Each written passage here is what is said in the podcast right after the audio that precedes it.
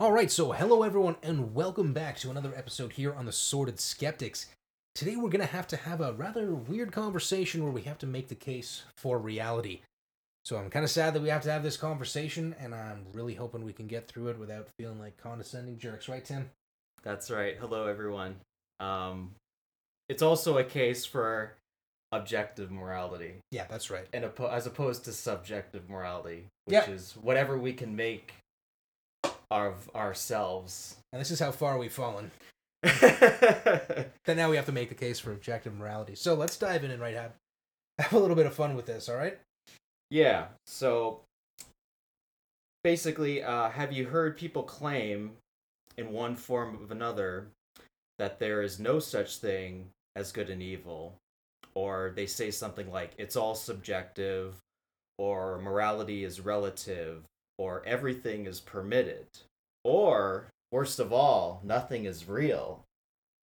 So I've noticed in day to day conversations, I've seen it in the media, I've seen it on Facebook groups. I've seen these beliefs expressed in many ways, even in like certain new age philosophies and movements as well. It's it's a problem, and um, I just want to mention too that a lot of this material is based off the work of Mark Passio, who um, talks a lot about natural law and occult knowledge. So um, we'll be bringing in a, a decent amount of um, information that he's um, brought to us. So, um, one thing he says is that moral relativism is the disease that is destroying humanity. So, what he means by that is that a morally relativistic people become an enslaved people. And how that's happened is because if there's no proper objective distinction of what's right and wrong, then um, anything is permitted. Basically, People just kind of fall back on their own subjective belief on what they feel is right and wrong. And and they become passive order followers as well. well, I mean, if you didn't have anything to orient yourself towards, that you know might really be the only option that you've left yourself with, right? Right, but um, this isn't done. This isn't just happening by accident. This is on purpose. Mm-hmm. Because what Passio talks about is occult knowledge, since he used to be involved in a satanic organization and he knows a lot about this stuff. And occult knowledge basically just means hidden knowledge. Okay. Um, and it's knowledge that's reserved for the few. He uses an image of a pyramid, and at the top of the pyramid is where the occult knowledge is, and then at the bottom is basically the ignorance of the masses. Hmm. and um, the point of this is that this this knowledge of basically how the universe works, how morality works, um, even to a certain extent psychology, a lot of this has been suppressed and we've been duped in a lot of ways. And there are forms of mind control being um, being employed on us. Okay, like what would you consider to be mind control? Well, um, I would say certain you can find in certain religious organizations, um, because some of them, I would say a good amount of them, don't promote independent thought or questioning questioning certain um, things that are being taught Hmm. or um well, I guess if it wasn't really good for that institution, it it would that would kind of make sense, though, right? It's like if they sort of think, well, everything has to be done this particular way, it can't really be questioned in any sense. And I think in that sense, that's usually once an institution has become too. I don't use the term xenophobic because I don't think it's the right word, but it's sort of if they're not open to any sort of outside information, they sort of stagnate because eventually they're just going to get outcompeted by other groups and taken over or assimilated or something like that. mhm, But the other mhm. side of it is, is if you don't have enough of that, you have the chance of having contagions coming in, like literal viral pathogens. Right. So there was a, an objective moral reason for both positions. But the thing is, you never know which is the right position. You don't know if you know you need to close the gates or if you need to open them. Mm-hmm. You know, Well, like you're gonna have to live with the consequences either way, right? right, right. So this idea of moral relativism being a disease, I, I can kind of see how that's. Yeah, I, I can see where you're going with that because I guess if there isn't something objective for us to orient ourselves towards, then the idea of morality sort of loses all meaning, right? Because then all you're talking about is preference. So why would you even have something called morality? And that just goes back to our ego driven preferences. Right. Or self interested. Yeah. Like it's all about me, me, me, my own pleasures supersede yours. But even the idea of self interest is like, what, what does that mean specifically? You're talking about like your self interest now versus your self interest in 10 years, or the self interest of you and your family and your community and all that kind of stuff. Like, if your self interest also benefits everybody else, it, it seems like that would be a good thing to pursue. But I think maybe what you're talking about here would be everybody pursuing their own interests almost at the indifference or expense of other people. Does that make sense? Mm-hmm. Um, it's well, some people are like that. Like they are more, you know, focused on their own needs. Um, but it's also um, Is it an excessive like inward focus you're talking about? Whereas rather than orienting yourself towards the people around you and some of the problems that you could help solve, you're sort of solipsistically looking inwards. Yeah, yeah, So and I- I that's know uses that- solipsism is yeah. another kind of enemy that he mentions as well, Yeah. where I can see I'm the things- only thing that's real, Yeah. and everything else is fake. Yeah, well, it seems like those things would easily go hand in hand, right? If if you're sort of have you have no moral objectivity whatsoever and everything is subjective Mm-hmm. or relative, then It, you know, yeah. of course, like it would make perfect sense that you think you're the only thing in the universe because you're the Mhm. the only, you're the arbiter of all morality. Mm-hmm. Right? But the three hardest words that are that could be spoken by an individual was "I was wrong." Yeah, Right. no kidding. That's not an easy uh, combination of words to string together in that order. right and the that's part of this natural law is an emphasis on self-knowledge and getting your putting yourself together sorting yourself out as we've mentioned many times throughout this podcast Yeah. it does it does start with the individual Yeah, and having a good relationship with reality. And understanding that, you know, regardless of how you feel about it, reality doesn't really seem to care about your feelings. And once we can get accept that, maybe we can properly orient ourselves towards things that'll actually work. Right? Mm-hmm. Um, well, yeah, we can't have, let's say, too much right brain dominance, which is more focused on feeling and emotion Mhm. and, you know, our subjective, our subjectivity, our preferences. Well, we you know, want to have a left and right brain balance and integration of the two. Well, I like the way both. uh, Peterson did that left and right brain stuff because he talked about it being sort of like the realm of the known and the realm of the unknown. Yeah. And working together. So one of them, like I think the, the left brain was supposed to be your the area of the known, and the right brain was the unknown. Yeah, it's your more into the left brains are more intellectual, logical, reasonable, um, part of you. Well, you know what? I'm gonna be honest. Like even like going through all It's this. the masculine as well. All the stuff- Passio would say. Well, I mean, yeah, but I mean, he puts up the slides. But again, even like the stuff that I went through in when I did the neuro stuff in in university, like it's not really the way the brain breaks down. I mean, there is contralateral, uh, you know, the way it differentiates the function of the left and right side of your body. Like the left side of your body is Mhm. controlled by the right side of your brain and stuff. So there is a split, obviously. But Mhm. having like that much of an effect on your personality, I'm just not sure it's the right way to look at it. You know? Well, okay, what he would say is that there is a left there are imbalances. Mhm. Let's let's just say for now that the left right brain concept it's more of a metaphor in a way. Yeah, Maybe fair it enough. doesn't Yeah. exactly map out to the physical location. Yeah. But um it's um It's sort of like a, a duality of self almost. yeah, so there's a with the left, yeah. in yeah in a way and we're we're striving for an integration of it too Right. not not an extreme focus on one or the other Because So- the more those two split apart, the bigger you're going to be uh, out of whack, right? yeah So, exactly. so if you can get those things properly lined up in uh, in harmony, then you know you're going to get to have the ability to have boundaries and protect your interests as well as exploring new possibilities, which seems like a better orientation in the world than constantly being at war with yourself.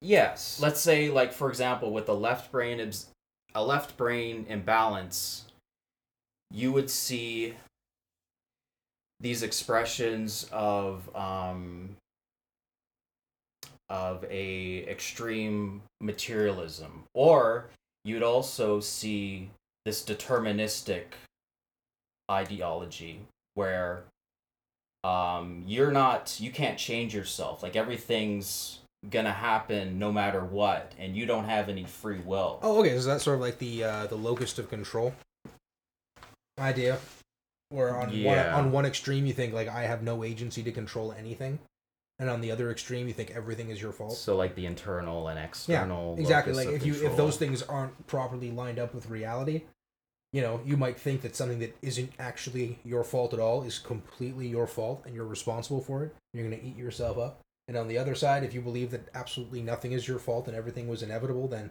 well why would you be responsible for anything Hmm. why would anything matter if everything is determined ahead of time and there is no control or agency or free will or anything like that then you know why why would you get pissed off if, at somebody who whipped a rock at your window?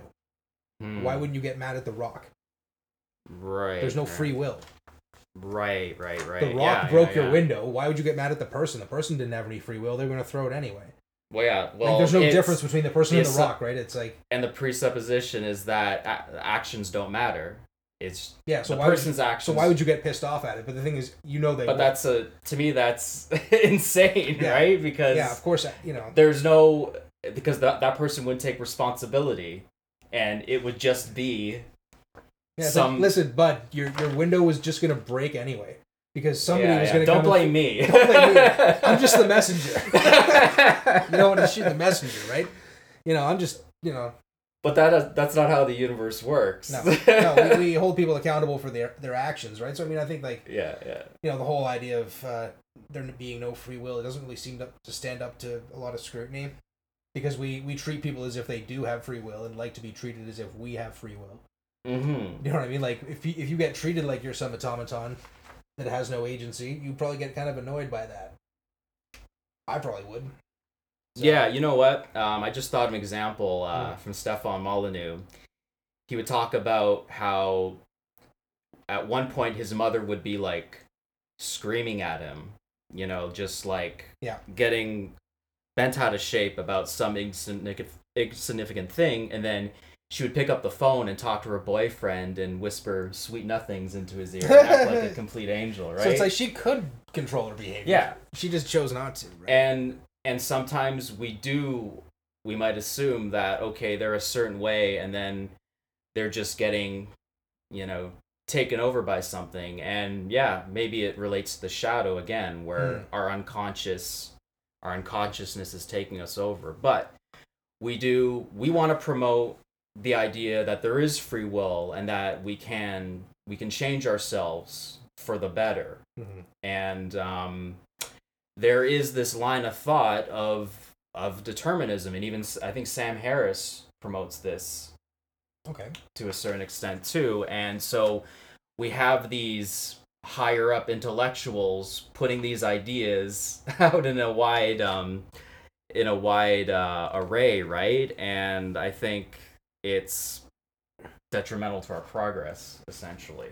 And Yeah, it doesn't seem to be helping all that much to tell people that they have no way of changing or improving their circumstances. And it doesn't really seem to be a very positive message. Well, yeah, if you don't believe that, if you believe that everything is just going to happen automatically, basically that we're like animals and that our our behaviors are are are pre-wired and we're just going to you know, automatically react to things Yeah. like an animal would. But natural law, and this is one objective objection that I've heard from people, but natural law is meant for intelligent beings that have a certain level of consciousness because we're different from animals and that you know we can't sit down and explain physics to our cat or you know talk Yeah. to our dog about the law of thermodynamics or, Yeah, or we- morality Yeah, you wouldn't hold an animal morally accountable in the Yeah. same way that you would hold a human morally accountable, right? Like if uh Mhm. you know, you wouldn't expect a wolf to not eat you if it was starving. You know what I mean? You wouldn't sit there and think like, "Oh man, this this wolf better fear the justice system because it'll definitely go to jail and be held accountable if it eats me." It's like I don't think the wolf gives a shit. I'm serious. Like, Yeah. it's just gonna eat you, right? So it's got its own animal instincts yeah, and and you probably wouldn't blame the wolf either. You'd probably be like, well, maybe you should stop, you know, going making wolf calls in the woods in the middle of the night by yourself, and constantly trying to run into these animals and expecting them not to eat you because one of these days you're probably just gonna get eaten. I don't know. yeah exactly yeah um so yeah that's um that's one you know area of it Mhm. and um you know we need to distinguish between what's right and what's wrong. And the way passio describes it is right is correct. It's based in truth. It's moral which means it's in harmony with natural law and the consequences that'll happen. Um, and a right is actions based in it that do no um, they do not result in harm to other sentient beings so right action does not result in harm to other sentient beings. Now a wrong is incorrect not based in truth. It's immoral. It's in opposition to natural law. And it constitutes actions that are based in that they result in harm to other sentient beings. So um, this comes to transgressions of natural law so these include murder and assault rape theft trespassing and coercion and i guess it seems kind of silly that we actually have to like mention this Yeah, but well, it's yeah. still occurring Well, I mean, any system of morality that you're gonna try to propose is gonna have to incorporate those things. yeah these are the principles these are the the first most important things that we're trying to Well, I mean, I'm not even sure if they go back as far as first principles, right? Because it's you. First principle will be something that's just an a priori truth that can exist independent of anything else. Like hmm uh, it's immoral to initiate force against an innocent person. I think that's probably something we can agree with because you wouldn't be able to do any of that without initiating force, except maybe trespass. You could probably be sneaky and get away with that, but it would still be a violation of property rights, which is in itself sort of an act of force or coercion or fraud. well yeah um with natural law he also says like all, all of this basically links all to theft so if somebody was trespassing that could be understood as stealing somebody's security Yeah. the person who's being trespassed Well, upon. it's an interesting thing to bring up because what exactly is trespassing? Like, if say uh, it's like a because I mean, it, it doesn't it doesn't elevate to the level of breaking and entering, right? It's somewhere it's somewhere in between you being in a public space and you being in a private space, right? So try or it's one of these places where you're in a public space like a mall, but the security pl- has asked you to leave. Mhm. If you don't, now you are trespassing. Right? So you're Mhm. basically in a place you're not supposed to be, but it's not like you've like broken into someone's home and have now I mean that's part of it, but that's Oh. that's it, I don't think it, it's elevated to that level. I think you can have trespass in abandoned places, Mhm. which isn't Mhm. quite the same as breaking into someone's home, I think, morally. no I just don't think it's quite at that same level, but it's still a crime and a violation of someone's privacy, privacy and their security and you know what they choose to use their property for and all this kind of stuff as well. okay So, Sure. and it's interesting that it's in there with things like you know theft and rape and murder and all the the most heinous of crimes, but you know I think they all would fit under the realm of violations of property rights. Because if you Mhm. murder someone, you're violating their right to use their own body, and you're violating their right to have a life.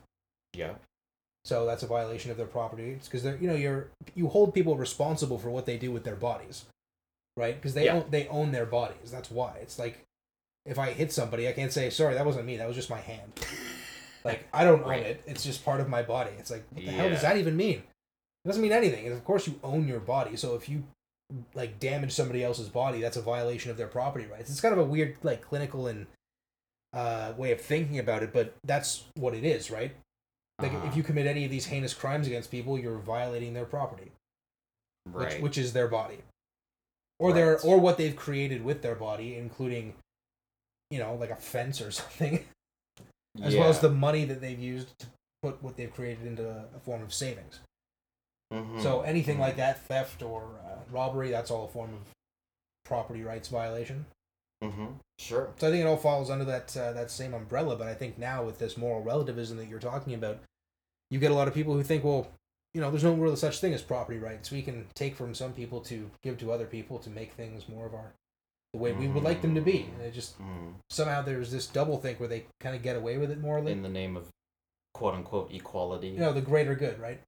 Right. Exactly. right. Let's make things more equal and more equality. And it's like, well, why is that necessary? Well, that's that's pretty much forcing, or I guess coercion, isn't it, in and of itself? In a sense, yeah, because Right. you're also putting those people in a system of dependency now, right? Mhm. Because like, all right, well, we're just going to continuously give this group a bunch of resources. It's like, okay, well, what happens when those resources are no longer available? Now, what is that group going to do? So now you have to continuously steal in perpetuity, continue to fund it. Mm. Because now they Right. now they like, and you see this now with whenever time anyone talks about maybe cutting back on spending a little bit at the state level. Mhm. It's like, well, now you're taking money from people. It's like, well, I suppose, yeah, if they were used to getting it all the time, it would probably seem that way. But fundamentally, you're stopping taking money from people to give to them, Hmm. provided you lower the taxes in, in accordance with what you're no longer paying for. right. This is right. this is a state apparatus that's like, it's huge and it's complicated, and there's so many layers to it, and a lot of people are depending on it for their very survival. So what do we do about that? That's a very very complicated problem. yeah. You know, but it's one of these things. If we keep kicking the can down the road, it just gets more and more expensive. But and if we don't know about our own rights and Yeah. our own sovereignty and our own independence, and if we don't learn about these things and You'd have no reason Integrate. to oppose any of that, then, right? yeah, So I see your point. Yeah, it's uh, right, so if, if you can kind of get people to understand, that it's like, well, the whole reason this system exists, you're also being, you know, you've been handed this great culture and civilization, but you've also been handed the bill for it, and, and it's somewhere to the tune of about forty-five thousand dollars per person in our country when you take into account. And this is just the money that's been spent. This doesn't even include unfunded liabilities. yeah, we were born into it. Yeah, born into we into never had a choice. No, no, no, we didn't have a choice into this at all, and you know, but that's that's sort of like the greatest cliche of human existence, right? It's like, oh, I didn't, I didn't choose to be born to be a caveman. Oh, oh this fucking sucks. yeah, but they didn't have friggin' they didn't have governments or no, no, they didn't. states or you No. know No, arbi- actu- some arbitrary authority that was granted to some individual. Well, it's a, it's a sort of a technology that's kind of new, right? The idea of the nation state is only like a couple hundred years old. Right. You know, right. before that, you'd have different empires and all these other kinds of ways of organizing each other under kings and Well, yeah, and the, lords and all. that's the, not exactly the best either. Yeah, because again, it comes down to who who granted. How did God somehow grant them the authority? You know what I mean? Yeah, and, and this is uh, and that it's not questioned very much and it's like even in the media like when the last week oh everybody goes crazy for the new um the new infant that's been born Yeah. by prince harry right yeah, people are losing their minds over a kid that was born that they'll never met, that they're never going to meet with a couple Yeah. they've never met. yeah it's like It's like okay, yeah, that's, that's great. You know, it's all and why are you giving attention to these people so much you Uh. know and and they're they're they're part of the problem too they maintain yeah. I don't know. The, the British monarchy, it seems to be sort of a kind of a toothless institution at this point, sort of a relic for a relic for the tourists. That's kind of how I see it. And, and a lot well of if the, they're so good why don't they help make you know their society better and not hoard by what? By, well, you know what? They they have a net worth of like a few hundred million dollars. Like they're I thought the I think the queen's worth a lot more than that. I, I don't know why. Why would she like her? Like, her power doesn't come from money. She's the queen. What does she need money for? Nobody charges her for anything. No, but I, I my my my argument is a good ruler should do whatever they can to serve their people in the best possible way. Yeah, and the devil's not only in the details; it's the entire argument, right? Because if what they're doing is sort of totalitarian in some way, it's like, well, their idea of what the greater good for their people is might not actually end up turning out that way in the real world. You know, because a lot of them have tried, you know, various ways. You know, let's make it. I want the best outcome for my people, so I'm going to go screw over this other group of people, and it's like, all right, well, then this problem just sort of escalates, right? Mm-hmm. Well, I don't know. There doesn't seem to be much evidence to me that they're, you know, exactly making a positive Which ones? impact. The Royals. no, no, they don't do anything. But this is like they they sort of abdicated their political responsibility a long time ago. It was sort of a, you know, they had the separation of church and state, and then they sort of had Mhm. the separation of monarchy from government. Hmm So now they have a parliament that does all that kind of stuff, and the, but all the laws they pass need royal assent, so the queen can kind of say yay or nay on a lot of that stuff. But I imagine a lot of that's just procedural sort of treaty stuff with the EU and stuff like that. But I guess you know. we can agree though. It's a fairly I think outdated. oh yeah, but that that's what I mean. It, it's not really a functional power ce- center like it used to be. Like the monarchy before was like, you know, they could just dictate whether you lived or died on the spot, and everyone would be like, okay, cool, like let's not go against what the queen says. hmm like that person's gonna die straight up. But now it's sort of like she just sort of shows up for royal functions and sort of it's more of a seem like a more of like a theatrical role at this point. It doesn't seem to be as powerful as they were, like say a few hundred years ago. Because they're not really the ones calling the shots anymore. No, not really. The Queen? Well, Specifically, I just don't really see her behind the scenes pulling a bunch of strings and doing this or that to make the world worse. Do you? well, like what do you think? what we're what Passio talks about is that um, the dark occultists are the ones that Yeah. are at the top. That they're running the media organizations, the big, other big corporations, the government, you know, um, various other Now- sectors. Now, are these like specific individuals? And I guess like well, the, the kind of begs the question: is like, well, who are they? Right? um, well, yeah, I mean, I don't have any names. Yeah, that, that would probably make sense because they're they would probably be that. I don't think could- they'd be want to be widely known. Exactly, that's what I mean. Like, it, but this is one of the problems with it. It's sort of a, an un, unfalsifiable hypothesis, right? To postulate that there's a bunch of people up there pulling the strings. It's like, well, how would you know if it wasn't true? Well, it's like, well, I don't know. I, I don't really have any means of testing it because anything that you would say is like, well, what about this or that? It's like, oh, well, here's some way that they would have gone about preventing you from finding it out. It's like, okay, well, then how do we test that it's actually true? I hear what you're saying. Um, well, the i- the idea is is that they've been they're entrenched in all these institutions, Mhm. and that they use this knowledge, this knowledge of natural law, to manipulate others. Okay. and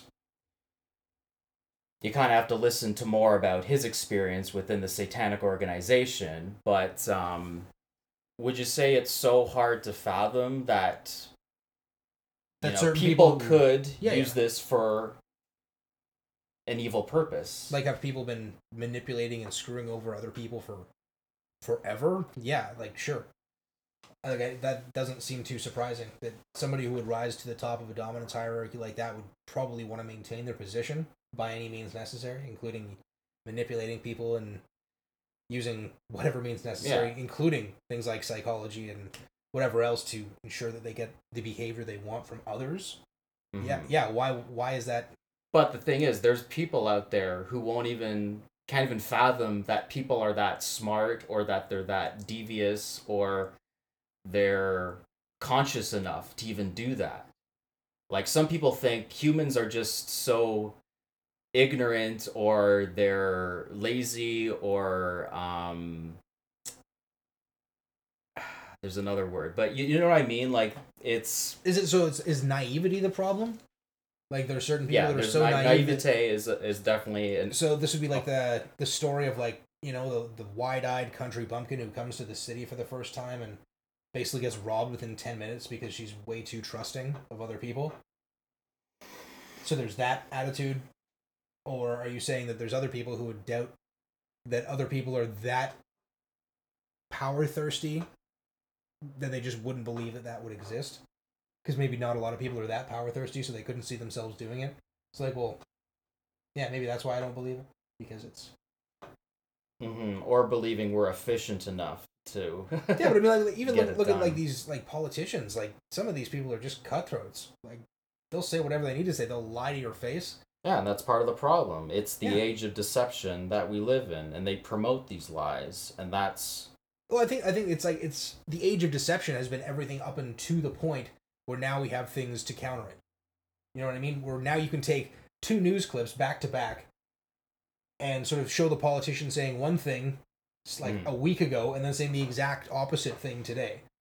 Or saying something and then it's, it comes out that it's in direct contradiction with the facts. And you can and you can put it up and you can throw it online and it's available for the world to see within minutes. It's a good point. We do have a lot of knowledge. So the only reason I think people might think it's the age of deception now is because it's like no, now we have just the tools to see how we're already in the age of deception, and it's always been that way. You know what I mean? The people in power kind of set the rules and the narrative and all that kind of stuff, and everyone has to toe the line or risk death. But what gives them the right to do that in the first place? force? It seems. And is that right? No, it's morally reprehensible, but you know what I mean? If they cared about that, they wouldn't have ri- risen up to that level of power to begin with. Yeah, and they believe in a form of social Darwinism too, which Yeah. is essentially the strongest deserve to survive. In, And, in a sense, and any means necessary. But it's almost like a perversion of what he was talking about because Darwin was talking about the fittest organism, organism surviving. So the most adaptable. And in a sense, Mm. that's sort of what they're doing. They're adapting in every possible way because they're so thirsty for power and controlling other people that that's like their one mission. And as soon as they get a little bit of power, they want more. And it's like an Mm. addiction, right? hmm But I mean, we don't treat them like addicts. Apparently, we treat them like, I don't know, the Illuminati or something like that. It's like, okay, but I mean, this is like a natural human behavior just taken to an extreme. Well, it's psychopathic. Yeah, I, I could see that. I mean, it would probably fit the definition, but I don't know. It seems like a. Okay, once we've defined them as being psychopaths, it's like, okay, well, now what? How, how do you go about using that in the real world? Are we going to start, I don't know, looking funny at people we think are too ambitious or something?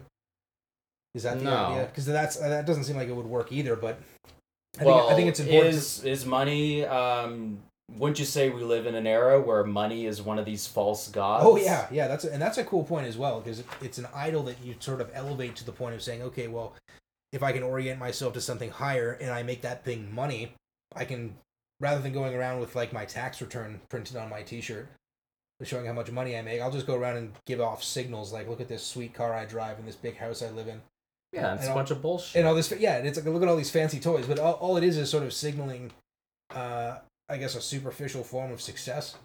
yeah, So, but, and but it's. Yeah, it's, a like shallow existence. a little bit, yeah. and maybe you could argue, okay, how does that really affect anybody? Well, you know, people are free to make their own choices, right? Yeah, but I guess in the absence of any other kind of role model, maybe they get sucked into that vortex as well. And that doesn't seem like a really great outcome for people, but it almost seems like if you fall into that trap, then the sort of the process is the punishment. It's like okay, you want to go chase after all that material crap and think it's going to make you happy. Mm-hmm. All right, go for it.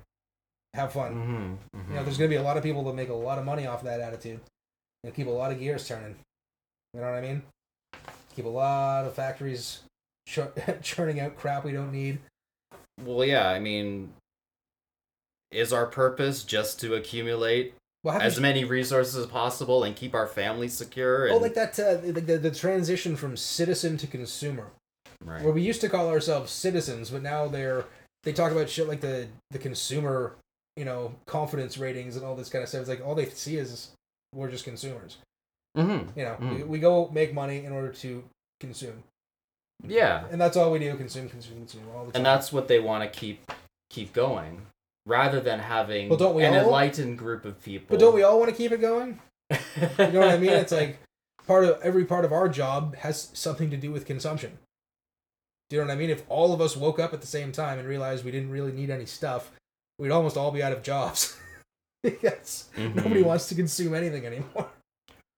It's like all right. well, it's it's yeah, You'd- it is a like- part of like, our existence. oh yeah, well you have like farmers and like people that make I don't know clean water or something like that. In terms of people who uh, you know like some of the stuff that people buy now is insane. Like you can buy you can buy Instagram likes. Did you know that? Right. Yeah. You can buy Instagram yeah. followers, real genuine, Yeah. YouTube followers. like AAA grade prime cut Instagram followers. it's hilarious. And the idea is like what uh, it's basically just people that are going to promote your channel and all this stuff. But I could just fake my popularity. yeah, I could just fake my popularity so that I can feel better about myself and show everyone how popular I am so that they'll think I'm really special and sweet.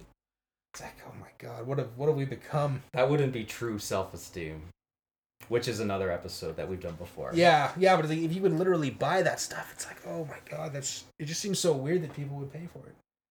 Right. I, I see the incentive, I suppose, if you want to kind of be like, oh, look at how popular I am. It's like, but deep down, don't you don't you know like you you bought it yourself? Or what about? Or what about? Yeah.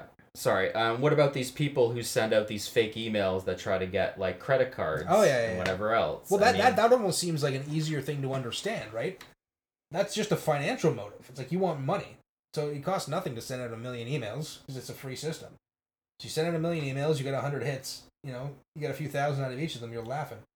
Oh yeah, but I meant And people this who is are like- tricking people with like fake, Yeah. fake like websites and stuff. oh yeah, you know, fraud. to It's get like, their. I, I deal with it all Yeah. the time, man, and it's uh, you know, it's in pretty insidious. But the but the- people can deceive themselves into thinking it's okay because well, they'll. obviously they do, or or they're just sort of thinking, hey, you know, it's it's kind of shitty that I have to do this, but I'm gonna do it anyway.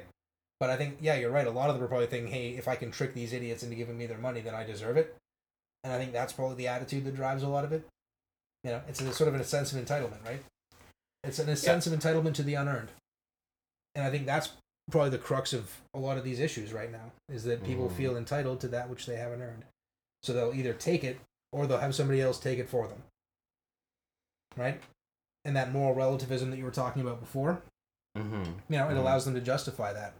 And avoid self-reflection. Right. which is something a lot of you know a majority of people will avoid and sure there's a reason for that it's difficult work Yeah. to look at yourself in a very honest light and some of the things that you need to to fix or get get straight with Exactly. let's say and a lot of this this self work can obviously be difficult and if you guys are going through that process right now we'd actually love to hear how you're going through that process so if you guys would like to drop us an email you can always reach us at sordidskeptics at gmail.com that's s-o-r-d-i-d-s-k-i-p-t-i-c-s at gmail.com and you can also follow us on facebook podbean itunes and google play uh, i think we're also on stitcher if you guys are using that as well and uh, if you have any feedback for the show, we definitely love to hear from you. And if you have any topic suggestions or questions, uh, we can definitely throw uh, throw that into the show as well.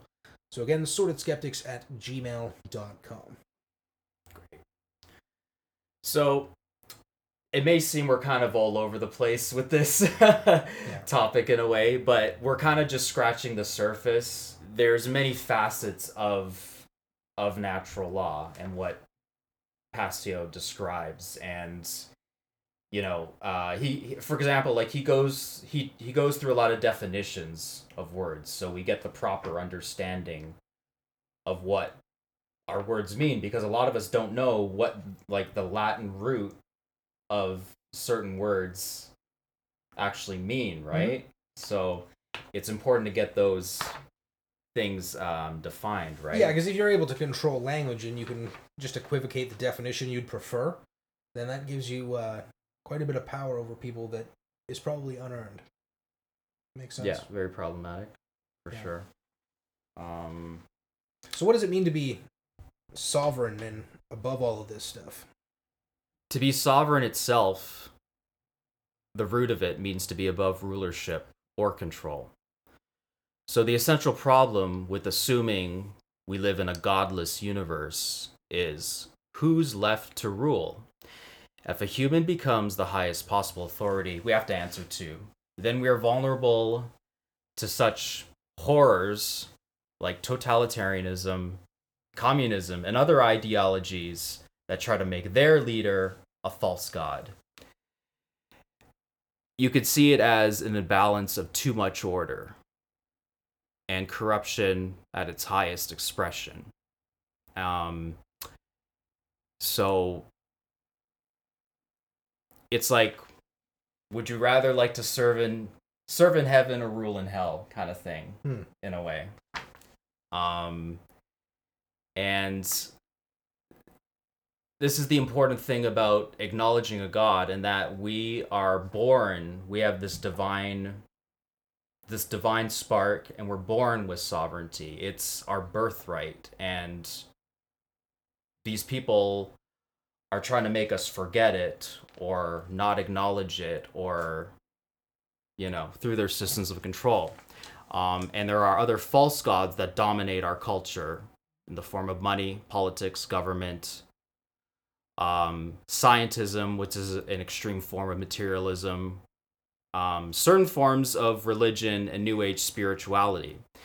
Now i'm not saying that there aren't important spiritual truths in religion, but they don't go as deep as the esoteric traditions or what they would call the mystery t- traditions. And um, this is what natural law is about.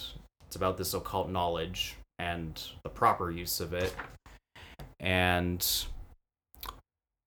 natural law is essentially the recognition of a creator of the universe, which is dictated by universal principles that apply to all people of all places at all times. It is an objective morality, meaning it is grounded in reality and it's not something humans made up but discovered. Whether you believe it or it's irrelevant, knowing of its existence and applying it is what matters most. So the idea is if you know how to act in accordance, I guess, with these laws, you're going to be able to make the changes in your life that you want that you want to make. But it's the actions that would be important, right? Yeah, you can't do it without action because, the because that's the problem itself, with yeah, like the yeah. secret, for example, which is another one of these new age ideas that gained huge popularity And what was the idea with that? Was that you just like put out whatever you want into the world, like with your mind, and it manifests itself? Like, how does that? yeah work? it was like mainly like focusing on the intentions like your your thoughts and um in order to manifest something but if you're thrown out of an airplane you can't just will a parachute out of nowhere or you know uh Yep. Very true. yeah the law the physical laws are going to um just happen They're gonna you come know? back and bite you in the ass big time. yeah so it's also it also kind of um the secret also kind of um promotes this subjectivity like certain bad things that might happen to you or just meant to happen to you and they're part of your experience and you don't need to blame those people who did something horrible to you Hmm. it's just it was just meant to happen and you know it's all good and you just have to you focus on your attentions mainly and um and this is uh, something Passio talks about. Um, he says natural law is the real law of attraction because it does have a focus on action and having our actions aligned with our our mind and our heart, essentially, our thoughts and our emotions. So No, that makes a lot of sense because if you if you believe one thing, but you're constantly acting out of accordance with that, it'll kind of eat you up inside. Mm-hmm. Mm-hmm. Yeah, I think that that's uh, Like cognitive uh, cognitive dissonance, that's just Yeah. constant, right? But uh, yeah, I think the actions part definitely makes a lot of sense because we all we all know that and accept that maxim that actions speak louder than words. Like if somebody says one thing but then acts in a completely different way, we don't go with what they said as a belief about their opinion. We say, "Well, you acted this way, so I'm going to presume that's what you actually think, not what you told me." Mm-hmm. Mm-hmm. Right? So we already know that actions are more important than this sort of new agey just feel your way to happiness kind of nonsense. Mm-hmm. So I think if you uh, learn how to act in accordance with natural law and the way the reality is actually laid out, you're probably going to find that you're a little bit less surprised with the kind of obstacles you get thrown, because those obstacles will also be in accordance with reality. Mm-hmm. Mm-hmm. Um, and and again, there are certain requirements for change. If you keep doing the same thing over and over and over again, you're just going to get the same result. So, you know, changing your thoughts, emotions, and actions about something will help you get a different result Yeah, manifested in reality, yeah, do something completely different. right? All right, so this is Um, also kind of a, an old idea as well, and a lot of a lot of these ancient philosophers have talked about it. So we wanted to run through just uh, a brief summary of what some of these older philosophers said. So let's see, Aristotle. So laws of man may vary from place to place. Laws of nature do not. So not of today or yesterday it is, but lives eternal. None can date its birth. Hmm. So I think what he means by this is it doesn't really matter where you go. It doesn't matter what the laws of a particular town are here, here, here, or here. But if you stay outside and it's freezing, you're probably gonna freeze to death.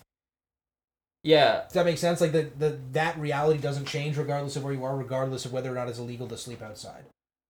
it's weird. Um, I got another example too. Um, this happened on Facebook, and it's like, okay, in certain cultures, um, rape is permissible, basically, or assaulting your partner.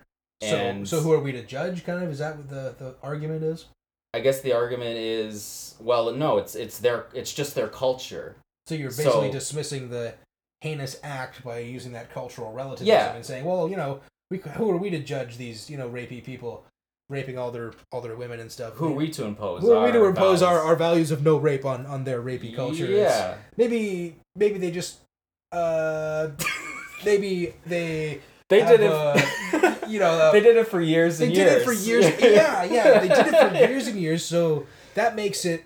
Uh, and they they can't change themselves. no, they obviously have no agency. Like, look at them; they're bloody rapists. They they can't help themselves.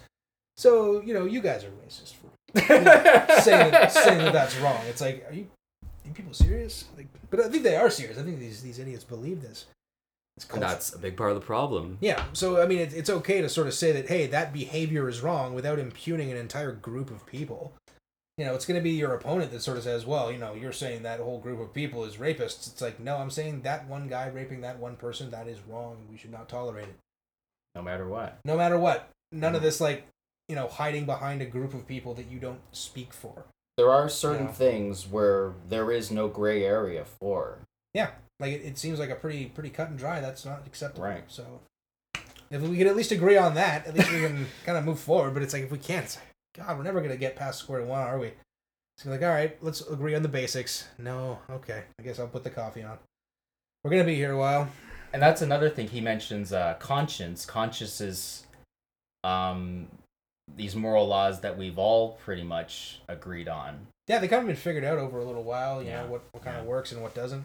Doesn't mean people follow them all the time. No. I mean, it doesn't seem to have much bearing on whether they're there or not. Uh, so let's see here. And so Empedocles, it's a horrible name. when he bids us kill no living creature, he is saying that to do this is not just for some people, whilst unjust for others. Nay, but an all embracing law through the realms of the sky, unbroken it stretcheth, o- and over the earth's immensity. So you can't really say, hey, this action is immoral for this person, but it's moral for this person. The laws have to be Mm. the same for everybody. You know, Mm. regardless Which of is who a you true are. equality. Yes, and that's true equality under the same moral law. Where it's like it doesn't matter who you are, you know, where you're from, How oppressed you are, how oppressed you are. It's like the same or laws, how privileged you are. or how privileged you are. Yeah, the same laws apply. So this is one of the things I find with people who go off about saying it's it's completely immoral to eat animals. It's like, okay, well, are you saying that the people who like rely on eating animals for survival are also immoral? 'Cause I don't think you'd make that argument if you you know had the opportunity to. But it seems like by saying that us doing it is, and they're like, oh well, you know, we have the choice to eat other things. It's like, well, that doesn't really play into the morality of it. Mhm. You know, that's just saying, well, if you can do something different, then it becomes immoral. Like, no, it's either immoral or it isn't. You know, and I think it becomes very, very difficult to sort of say, take a behavior, but then subdivide it into other behaviors. Like, well, eating is moral unless it's eating this, this, this, this, this. Mhm. You know, it's either eating is immoral or it isn't. Mhm. And you say, well, what about people like cannibals? It's like, well, you know, let, let, let's try to stay on topic. Like, what, what kind of eating would be the most immoral? It's like, well, you can't eat other people. It's like, well, not when they're alive, presumably, but like, what about eating dead people? Is that immoral? Hmm. I, I- don't know what system. I guess if you didn't kill them. No, that's what I mean. If you didn't kill them, obviously. that's a good point. Yeah, it's- then it's like we don't really need laws for cannibalism because we already have them for not killing people. But, I mean, I don't think any system of morality that could call itself moral would say that somebody who is alive has to give up their life for the sake of not desecrating a corpse. Mhm. I just don't see how those things could be congruent. Right? So if you're going to say it's immoral for you to desecrate that corpse and you have to die of starvation rather than do it, that doesn't Mhm. seem like a system of morality that is in congruence with reality whatsoever. Seems reasonable to me. Yeah, just like a system of morality that doesn't conform to reality. You know, Mm-hmm. you need to get now. Now it's better to have two dead bodies than one. That's that's yeah. better. Well, how's that? Yeah, and I, but You know, like how's that truly justified? how is that just? I don't know. It doesn't make any sense. I mean, would it be nice to not mess with dead bodies? It's like, yeah, let's not mess with dead bodies. God's sake, you know. But it, this is this is what I, I hate about this crap. Where it's, and I think it, it comes up from these. Uh, and Molyneux talked a lot about this, and he made such a good point where he was like, when people bring up these like the the train track fallacy, like would you throw the switch to kill one guy rather than five? All it is is saying like morality is or ethics is is just this thing that you can only do in the abstract and it can never be real and all this and it doesn't matter what choice you make because it's bad either way like it, it's just a, just a bunch of nonsense and it's like well, what about It's an oversimplification. yeah it, it's an It over doesn't. It doesn't bear on reality at all. no like I, I think the uh when the, That's not what it's for. yeah when the rubber really meets the road i think you have to know the difference between right and wrong but also the difference between better and worse Mm-hmm. right and I think it, what the biggest point here is that in emergency situations, the laws of morality do not apply. Because I don't think you'd hold people morally responsible in emergency situations, right? It's like if if there was Okay, a so if, if- here, let me give you an example. Say there was a, uh, a guy having a heart attack, or there was a fire, and you had to break glass to retrieve either an AED or a fire extinguisher. Nobody would hold you morally responsible for making a mess and having glass all over the floor. No. You know what I mean? Like they wouldn't see that as an act of vandalism, for example. But if you were to just go up and smash it and there was no emergency, they would say that's immoral because you're damaging private property. Right? Okay. But in an emergency, you wouldn't hold them like morally culpable for that. Because it's like, well, there's a higher order moral principle like pres- preserving a life or preventing property damage. So I'm going to break this little bit of glass to get to the stuff behind it, to get, you know, and it says break glass on it, for example. Well, in that case, yeah, the means justifies Yeah. the end. And and Molyneux had another That's a special situation. exactly sure. like Molyneux had another example where he's like, say you had were I don't know stuck on a balcony, and you had to climb out and climb down a fire like a, a pole, and then you had to break someone's window to get back in. Otherwise, your only other Mm. option was falling to your death. He's like, you know, like in, in a situation like that, you'd be like, you'd apologize. You'd be like, listen, I was I was gonna die if I didn't break it. I'll, I'll pay for the damage. Like, they wouldn't say like, you know, you broke into my house. It's like it was either that or you Mm. died. Like, yeah, like don't worry about it. It's like it's not. We're not gonna press charges against you as being like a, a thief or something like that, or something like a, a vandal. Mm. Like it just it wouldn't be the same as if someone did it with a different intent. Right. Yeah, that's. I think that's pretty cut and dry too. Yeah. Makes sense. All right. So next up, we're gonna talk a little bit about what the Stoics thought about the uh, idea of natural or divine law, I suppose as they uh, they called it. So they asserted the existence of a rational and purposeful order to the universe, a divine or eternal law, and the means by which a rational being lived in accordance with this order was the natural law, which inspired actions that accorded with virtues. That seems like a bit of a mouthful. Uh, the natural law first appeared among the Stoics who believed that God is everywhere and in everyone, uh, kind of like classical pantheism. According to this belief, within humans there is a divine spark which helps them live in accordance with nature. The Stoics felt that this was a way in which the universe had been designed, and that natural law helped us to harmonize with this. So I think Passio's work probably aligns pretty closely with this Mhm. idea where it's like, listen, there is something that designed the way things are now. We have something divine within us, and if we can get those two things to line up, it's better than if we don't.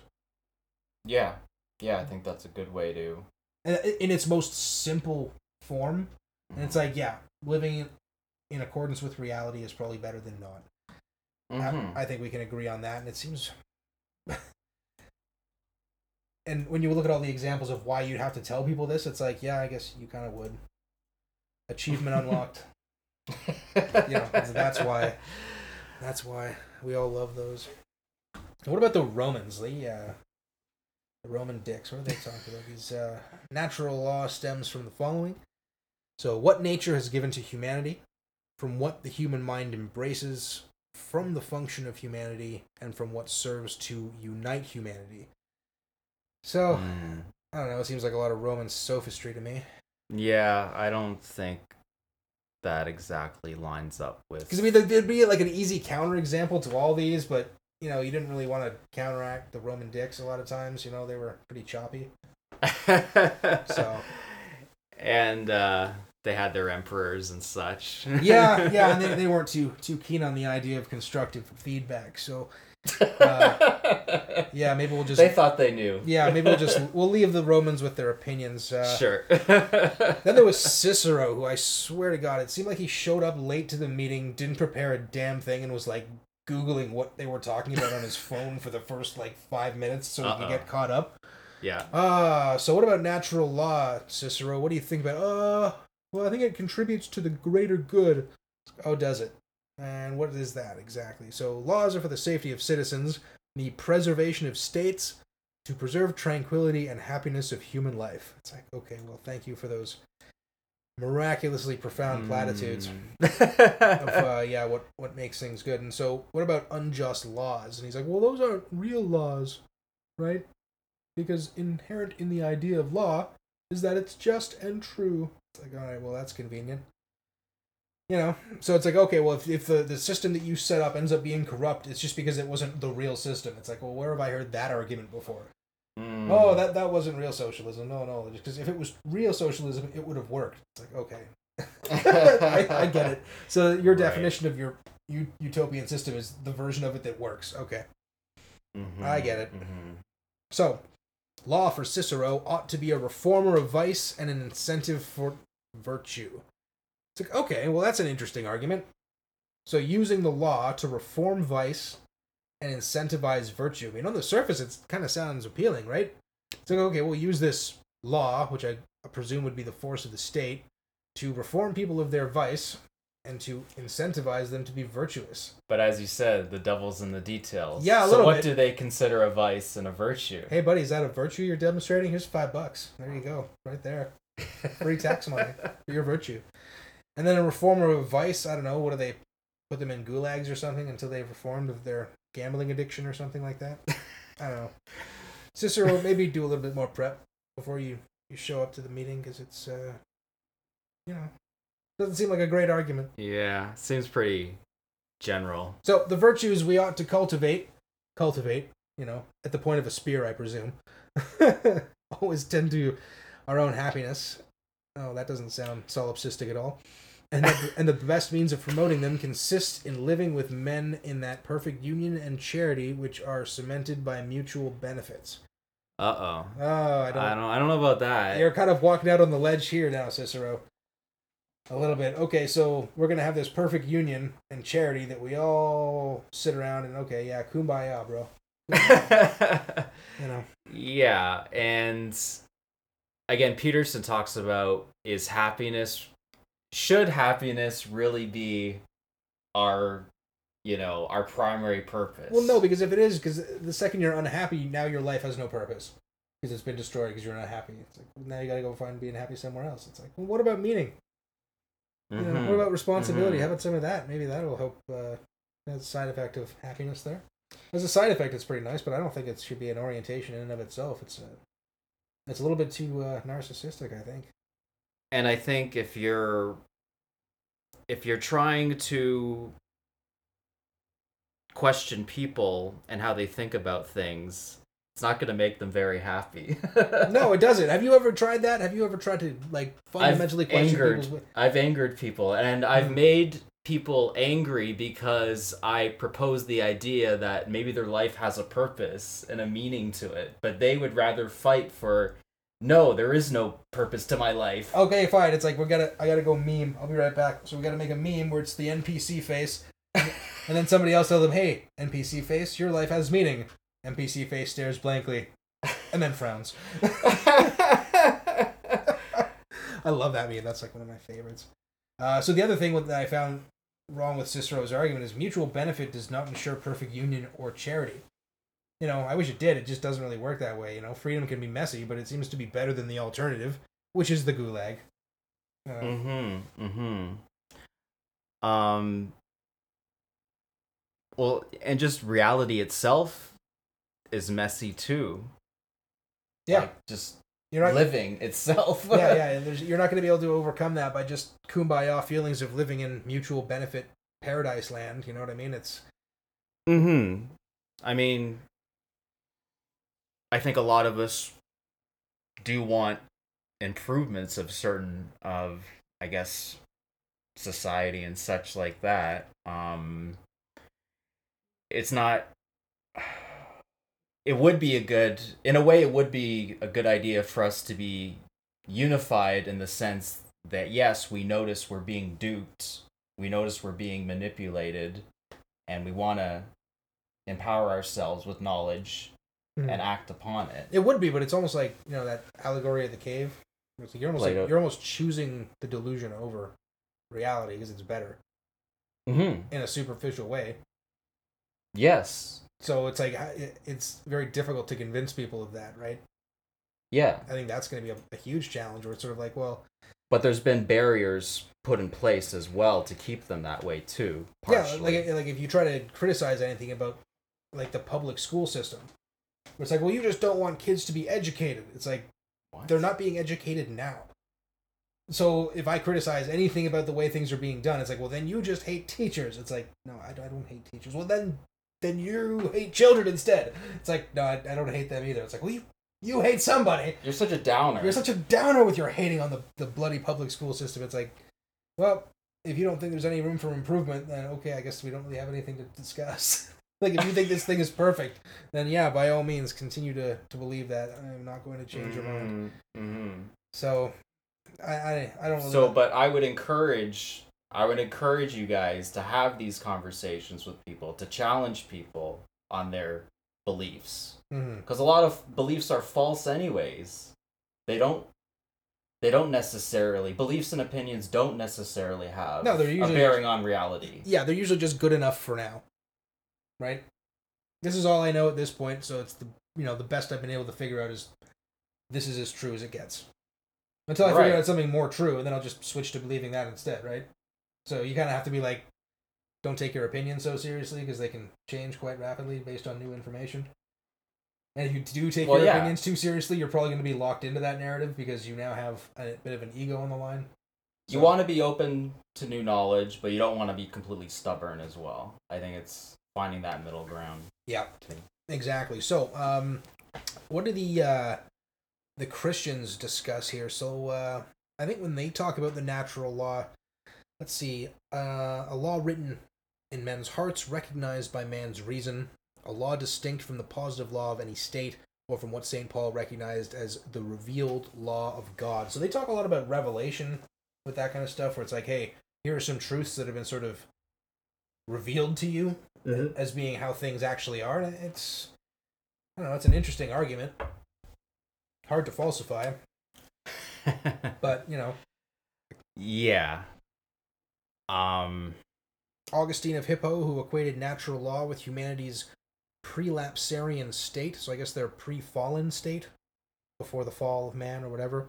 As such, a life according to unbroken human nature was no longer possible, and persons needed instead to seek healing and salvation through the divine law and grace of Jesus Christ. So, according to this Hippo guy, uh, a life according to yeah. So basically, after the fall,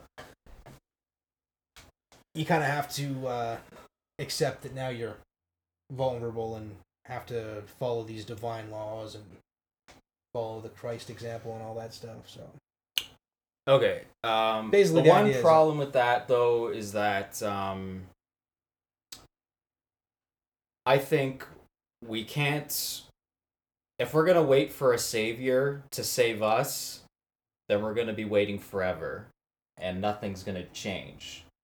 Whereas, how about we become our own saviors? manifest We, uh, things yourself. and manifest the Christ consciousness. Yeah. Yeah, maybe try to encourage other people to manifest that in themselves as well, right? Yeah, because So- there can be this passiveness with Christianity. Yeah, I've kind of noticed that too. Uh, And in I some don't- ways, they're probably right about you know the kinds of things that you can't actually control. But Sure. in a lot of other ways, they may be giving up a little bit too much agency Yes, in terms of their ability to affect their own circumstances. Yes. So I guess that there's advantages and disadvantages either way. But it seems like the Augustine of Hippo, his point was basically that you know, sorry guys, we're now aware of our own vulnerability and we need to be more careful with our choices. So not in the Garden of Eden anymore, and we're mortal. So check out this guy Jesus, and he did some stuff. Try doing that, Mm-hmm. Mm-hmm. and things might work out a little bit better than if you kind of just stumble blindly around and try to figure it out for yourself. Yeah, well, I'd say the Yeah. spiritual principles of what he taught is the most, you know, important thing. Yeah, it's an interesting argument. Mhm. Uh, so who's this next guy? Albertus Magnus. He restored natural law to its more independent state, asserting that natural law is a rational creature's participation in the eternal law.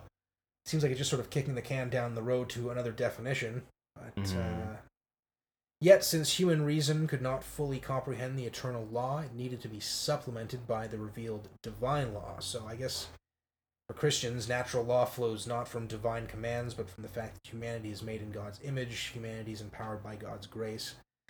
Living the natural law is how humanity displays the gifts of life and grace and the gifts of all that is good. So, natural law for Christians seem to be largely determined by three things, which is intent, circumstance, and the nature of an act. That's a little bit too relativistic for me. Consequences are not within human control and are therefore not relevant. See, that's kind of the Mm, problem no. that I that I have a, a That's problem no with. good. See, Yeah. See the the natural law that we were talking about with Passio. It's also uh, described as consequentialism as well. So, um, I'd say no. The consequences do matter, and and a good amount of them are within human control. Yeah, so that's where they would maybe relinquish too much of that agency and Yeah. too much external locus to control here. Yeah. Uh, so it might be So here we're seeing a problem with organized religion. yeah, yeah. So as an aside, it might be worth distinguishing between a teleological or consequences-based morality and a deontological one based on a principle. Uh, so morality must be objective and universal, or the term sort of becomes synonymous with preference. Uh, so the Catholics. Uh, to know what's right, one must use one's reason and apply Thomas Aquinas' precepts. Uh, the reason is believed to be embodied in its most abstract form in the concept of a primary precept good is to be sought, evil avoided. It's kind of like Google's old mission statement don't be evil. You know, it's kind of like this same Thomas Aquinas kind of stuff. They didn't really, you know, do this good is to be sought. I mean, they seem to do it Mm. anyway. Mhm. Their search engines are pretty slick. I gotta say. So, any rule that helps humanity to live up to the prim- primary, good is to be sought, evil avoided, or subsidiary precepts can be a secondary precept. For example, drunkenness is wrong because it injures one's health, and worse, destroys one's ability to reason, which is a fundamental human function, basically, as a rational animal. So, it doesn't really support self preservation. Theft is wrong because it destroys social relations, and humans are by natural, by nature social animals so it doesn't support the Mm. subsidiary precept of living in a society. So basically, human beings are designed for a certain function. So anything you do to impair that function would be a violation of natural Hmm. law according to Catholicism. Hmm. I mean, I I I think the like you know some of the reasoning is you know kind of mental gymnasticy. A little bit like theft is wrong because it destroys social relations. Like oh, how about it's just immoral because it's a violation of property rights?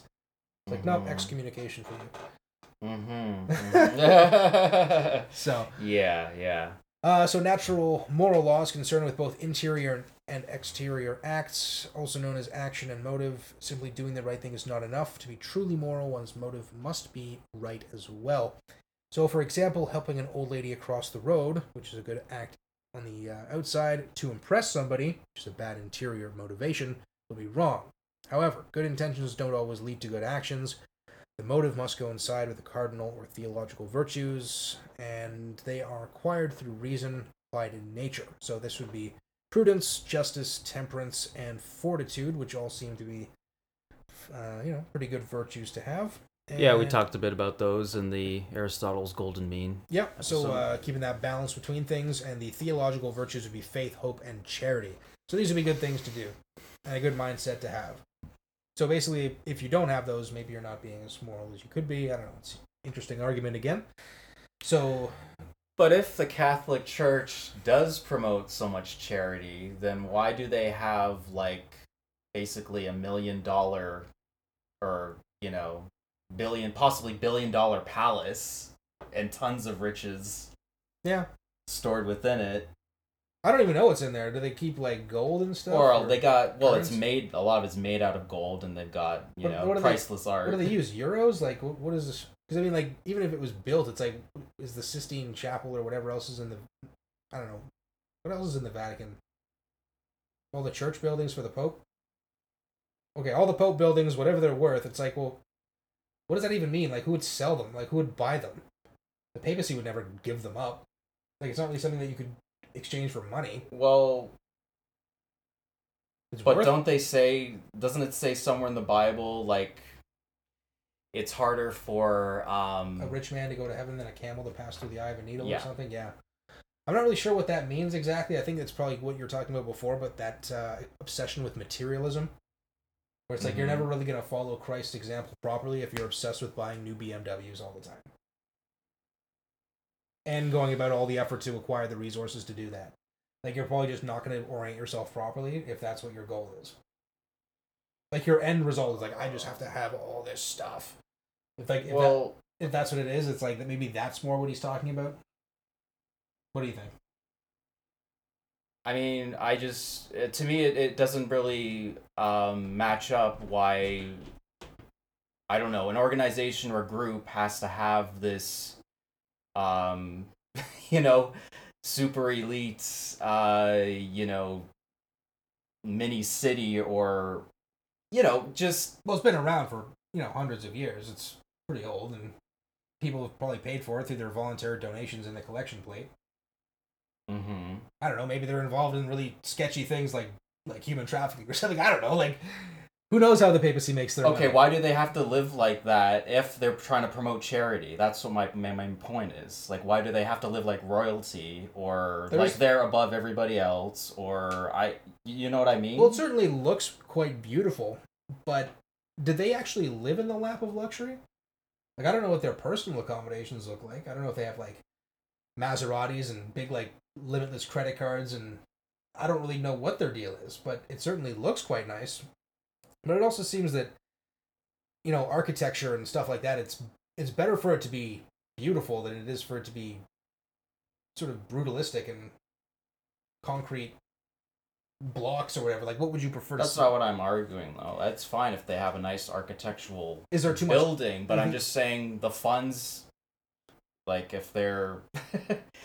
If they're supposed to follow Jesus's example and uh, Well, give- what would help more people? Giving the money that would build the Sistine Chapel to the poor, or building the chapel and having the poor visit it for all of time? it depends what the chapel's teaching them. Well, uh, like as a work of art, though. Like having it in the world would be more valuable than the money spent elsewhere. Does that make sense? Like having a place to pilgrimage to, to see, to witness, to like see all the nice paintings and all that stuff, like to be there with all those Mhm. people in that place where that has all that history. Like, is that phenomenon not more valuable than the money it took to build it? And because it was built by the church, and if the donations were voluntary, it's pretty much up to them, so who cares? Right? Like, if the money's coming in by moral means, what they do with it is frankly none of our business, right? But do I see that you're pointing out that maybe it's a little bit hypocritical to live in a life of luxury while you're also saying that we should help the poor with charity? Like, yeah, I can see that argument if that's what they were doing. And if they are, then yeah, screw them. But uh, I think the problems with the Pope now are, are more profound. I think he's going like embracing a lot of these leftist ideas. Mm-hmm. You know, he's all about the climate change and all this stuff now too. And it's like, okay, well, And they have a huge pedophile problem within many yeah, of their. yeah, they've had that that issue for a while. But you know, the public school system has a pedophile problem. Every institution that involves children has a pedophile problem because it's where the pedophiles go, right? How much? I don't like the fact that they've covered up a lot of it, but I don't like it when any of those institutions cover it up. You know, whether this is a problem with the Catholic Church, yeah, I think they made a lot of bad decisions in how they chose to handle it. Like rather than turning over the priest to the authorities, like the police, they just move them somewhere else. It's like, well, that doesn't really fix anything.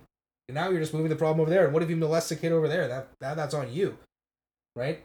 But it's like, okay, well, you know, we got to preserve the institution and blah blah. It's like I think the church can survive, you know, a scandal like that. It's like, hey, it turns out one of our priests was a pedophile, so we, you know, we fired him and we sent him to the cops and they threw him in jail. Oh, okay, so so problem solved. It's like, yeah, now what we're gonna do is make sure that there's more screening in place to make sure that these pedophiles don't get in and blah blah blah. It's like, okay, you know, you can't take back what happened, but at least now you're trying to find a, a solution to make sure it never happens again. But they didn't. They just kind of said, well, screw it, we'll move them somewhere else and pretend. Doesn't it's- seem like they're getting to the root of it. no, not even close. They're just brushing it under the rug because it's easier. It's laziness, but they're human beings. So obviously they're lazy.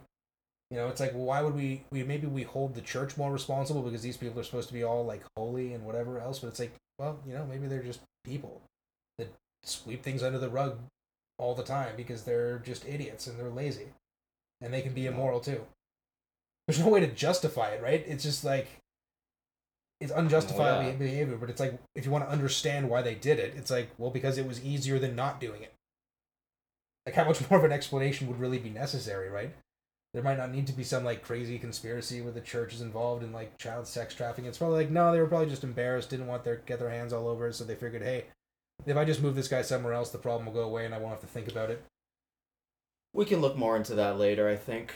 Yeah, I think there's a lot more to it. but yeah, that that organization needs to get itself sorted out big time. You know, 'cause I think I think it does help a lot of people, but it also is corrupt. But what institution would be immune from that corruption? If I don't think there could be. Yeah, so you always have to be maintaining them, always revivifying them, and bring life back to them. And I don't think you need to be really part of an institution to be, you know, let's say spiritually enlightened. or- Yeah, I'd agree with that as well. I think that organized religion, it, it has a, its ups and downs. I think for some people, it, it sort of it distills and simplifies a lot of the ritual, and brings a lot of community. But then on the other hand, it means maybe you don't necessarily need to engage with the ideas as seriously because somebody else is doing that for you. So one thing we got to consider too is that the original meaning of religion comes from the Latin verb religare, hmm. which means to hold back or bind. And we need to carefully consider that because yes, religion does bring people together and that is a positive aspect. It Mhm. does have this communal aspect to it. But I think it means to hold back so there's a there is an element of tyranny to it in a sense because it's sort of saying the only reason we can bind ourselves together is because we're also agreeing what we're not going to do and you must Right. you must agree with everything this authority says you should believe. You shouldn't question really anything that maybe this organization does. yeah i think that that happens once it becomes corrupted that's when you start getting those kind of attitudes because Mm. initially like i don't think there would be that if the message was strong enough in and of itself because it would survive challenges to questions right but once it no longer can or there's no longer desire to answer those questions then it just becomes oh just don't question it this is the way it goes right Mm-hmm. Uh, so according to Aquinas, to uh, lack any of those virtues from before uh, is to, is to make a moral choice. So if somebody, for example, consider a person who possesses the virtues of justice, prudence, and fortitude, yet lacks temperance due to their lack of self-control and desire for pleasure, despite their good intentions, they will find themselves swaying from the moral path. So it's basically like four legs of a chair Mm-hmm. you know you have to have all of them or if you are missing one the whole chair is just going to collapse so Mm-hmm. uh, some of the other religious aspects uh, islam for example uh, survival of the fittest is understood to be a strong component of natural law so divine law can be found in the prophets the ashari school talks about the human mind uh, can know of the unlawfulness of an act through the five uh, maqasid or higher intents of the Islamic Sharia to protect religion, life, property, offspring, and reason. Uh, and there's another school, the Maturidi school. Good and evil can be known without revelation. Stealing is wrong because people work hard for their property. Killing, adultery, alcohol consumption are all self evidently evil to the human mind. basic goods include religion, life, reason, lineage, property, and honor. So that's sort of what they see about the uh, the natural way things go. Mm-hmm. Interesting arguments. You know, there, so there seems to be stuff in there about you know property and life and protecting reason and all these kind of things. So it seems like there's in those particular schools of thought doesn't seem to be differentiating too much from the other religious practices. Mhm. Let's see. What about Thomas Hobbes? So, founded a uh, theory of legal positivism of what all men could agree upon. Good luck. What they sought, happiness, was subject to contention, but Mhm. the broad consensus could be formed around what they feared. So, violent death at the hands of another person. So, we might not all agree on what we want, but we all know what we don't want. So, we don't want our property rights violated. We don't want to be killed by other people. So, natural Mhm. law was how rational human beings seeking to survive and prosper would act.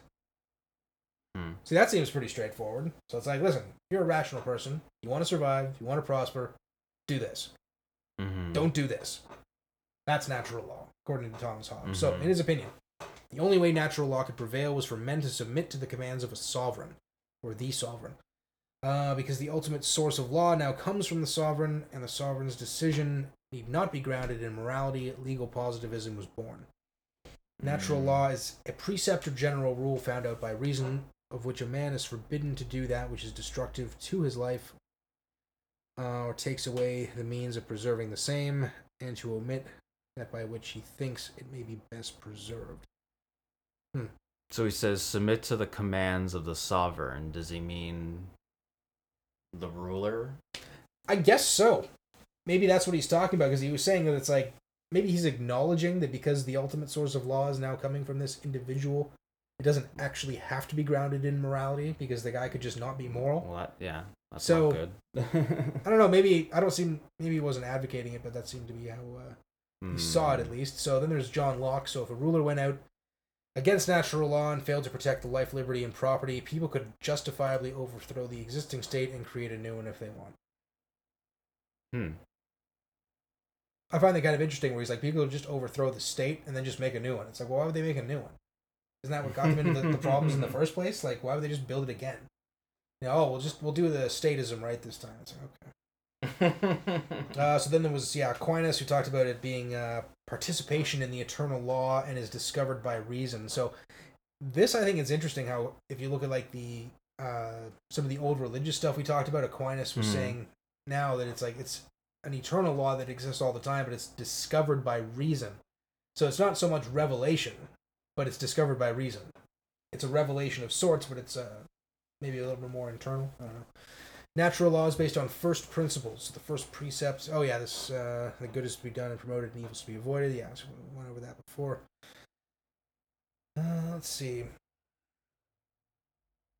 Yeah, Thomas Aquinas refers to animals as dumb, and then the natural order has declared animals for man's use. So Thomas denied that human beings have any duty or charity to animals because they are uh, not persons. So otherwise, it would be unlawful to kill them for food, but human beings should still be charitable to them, for cruel habits might carry over to our treatment of human beings. It's not, not the most robust argument against violence against animals, but I guess it'll have to do. like, it's like, hey, we should just be charitable to animals because you know what? If, if we start beating animals, you know, we might start beating people. Like, okay, well, why don't we mm. just not beat animals because that does that seems like unnecessarily cruel.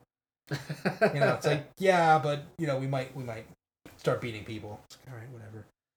Ah, Thomas contributed to economic thought as an aspect of ethics and justice.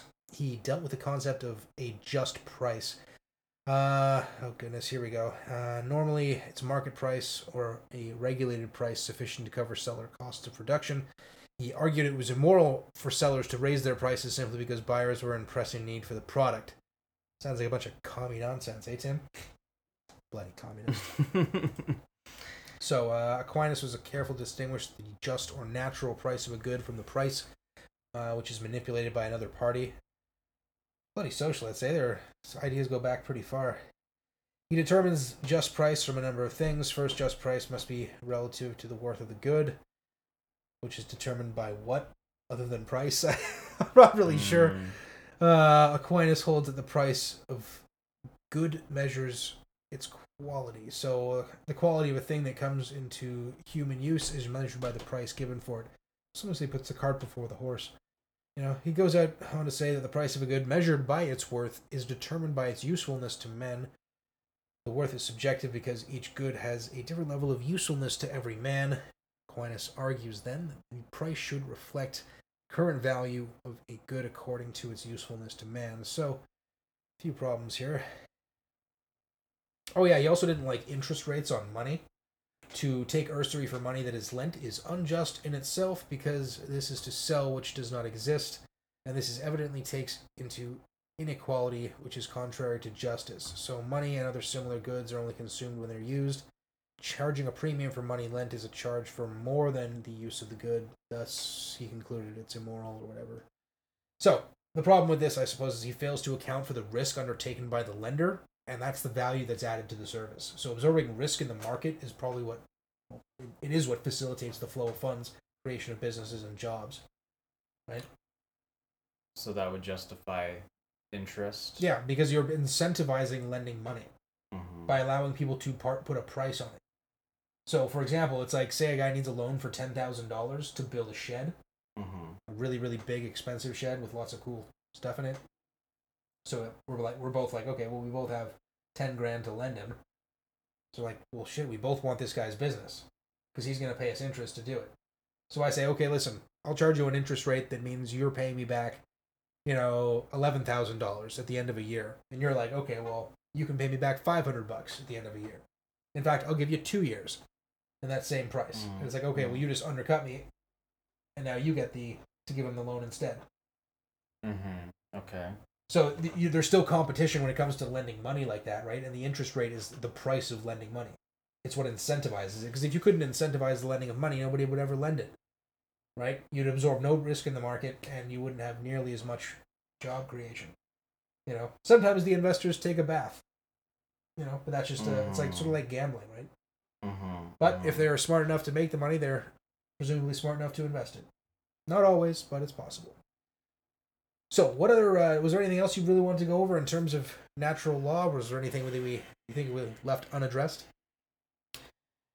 Yes, actually, there was probably a lot.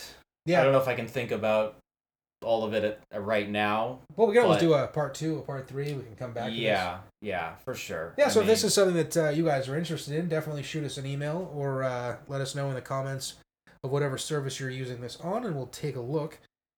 Um, but yeah, I guess we'll just have to go by the download numbers. If people are uh, really taking an interest to this episode, we'll we'll come back to it. Yeah, I mean, as we said before, feel free to comment and ask questions. We'd like to have that conversation with you guys. We'd like to know what you're thinking.